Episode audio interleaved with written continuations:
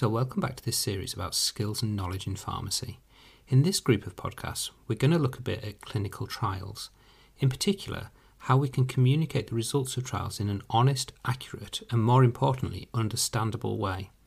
In this specific podcast, we're going to be looking at hopefully the simplest of summary statistics absolute risks, absolute risk reductions, numbers needed to treat, and we'll touch on relative risk reductions as well.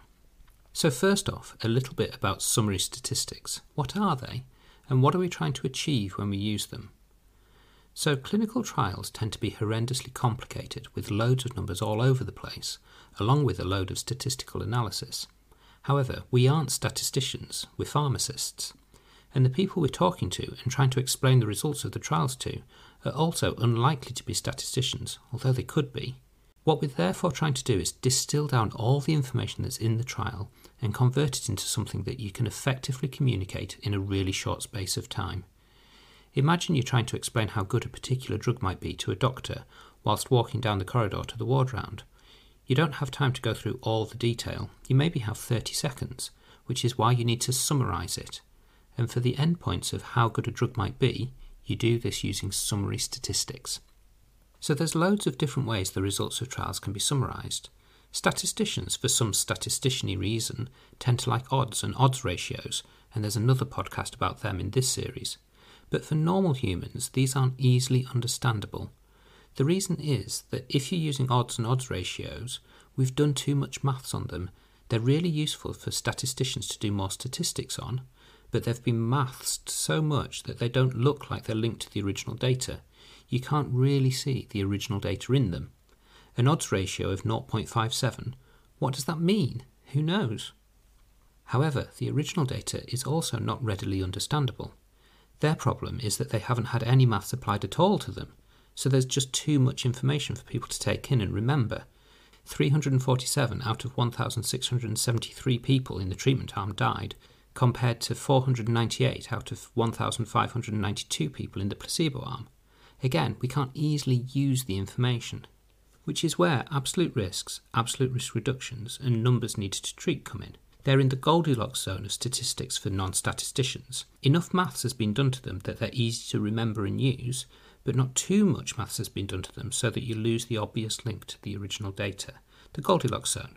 Not too hot, not too cold, just right. So, how do you work out these magical summary statistics? Well, it's really easy. It's just difficult to describe in a podcast because it's easier when you've got an example written down in front of you. So, we'll try with some simple results and see where we get to. Let's go with the numbers that we had before. 347 out of 1,673 people in the treatment arm died, compared to 498 out of 1,592 people in the placebo arm. That's 347 out of 1,673, compared to 498 out of 1,592. Write them down if you like, and you can play along. So, starting at the beginning, let's work out the absolute risks. So, this is just making things into a percentage, which is dead easy. So, the absolute risk of death in the treatment group is 347 divided by 1,673, then times by 100 to make a percentage. So, that's 0.207 or 20.7%. 20.7% of people in the treatment group died. Or to phrase it as a risk, people had a 20.7% risk of dying in the treatment group. Now, let's do the same with the placebo group. In there, it's 498 divided by 1,592, then times by 100 to make a percentage. So that's 0.313 or 31.3%.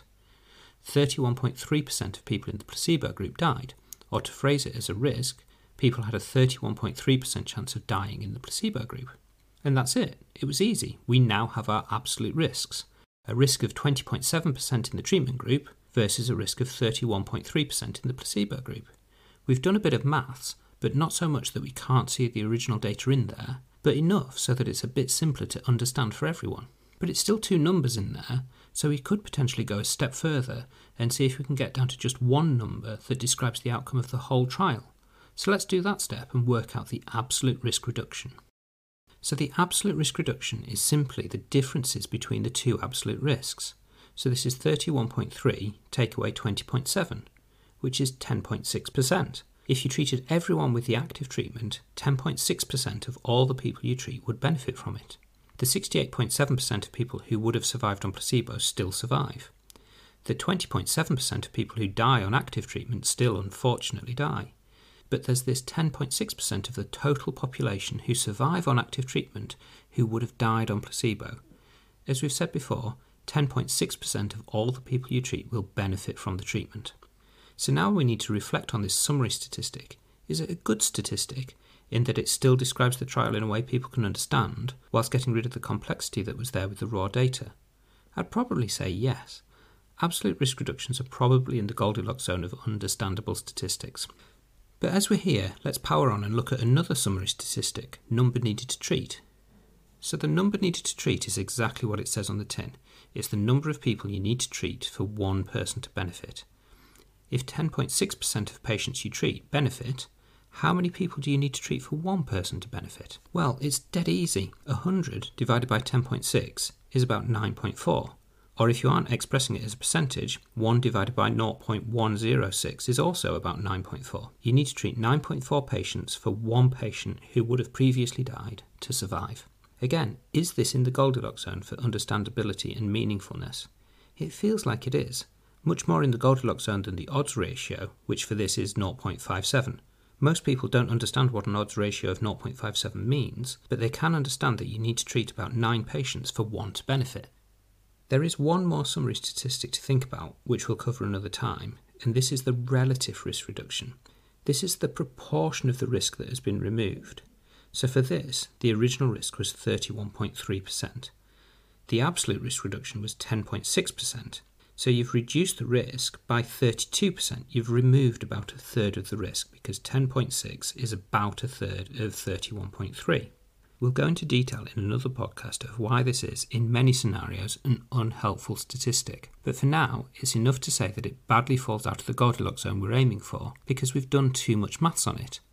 And not only have we done too much maths on it for it to be understandable, we've reduced the amount of risk by a third. What does that mean? It also has the problem that it looks a lot friendlier than it is. It's a false friend. Tell most people that their risk is reduced by a third, and they'll think there's a 1 in 3 chance they'll benefit, which just isn't true. In this example, there's a 1 in 9 chance that they'll benefit. Let's ditch the relative risk for now and go back to our Goldilocks summary statistics, absolute risk reduction, and number needed to treat. So, the important thing about both these summary statistics is that they summarise the trial outcomes really well. They're understandable to a wide range of people, not everyone, but you have a better chance of someone understanding them than if you use odds ratios. However, they only summarise the outcomes, not the treatments. So when you quote them, you need to put them into context. You need to treat nine people for five years with fabastatin for one person to not die of a heart attack or whatever.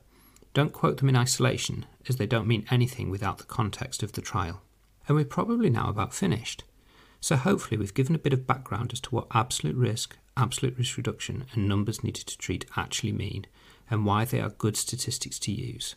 They're in the Goldilocks zone of statistics for understanding, because they summarise a lot of stuff down into a nice, neat statistic, but we haven't done so much maths to them that they've become unrelated to the underlying data for the average human. We've also touched on odds ratios and relative risk reduction, but decided that although they are still useful statistics, they fall outside of the Goldilocks zone for our purpose of understanding what a medicine does in real life. So don't use them to try to explain what medicines do to patients and colleagues. You'll only confuse the vast majority of people.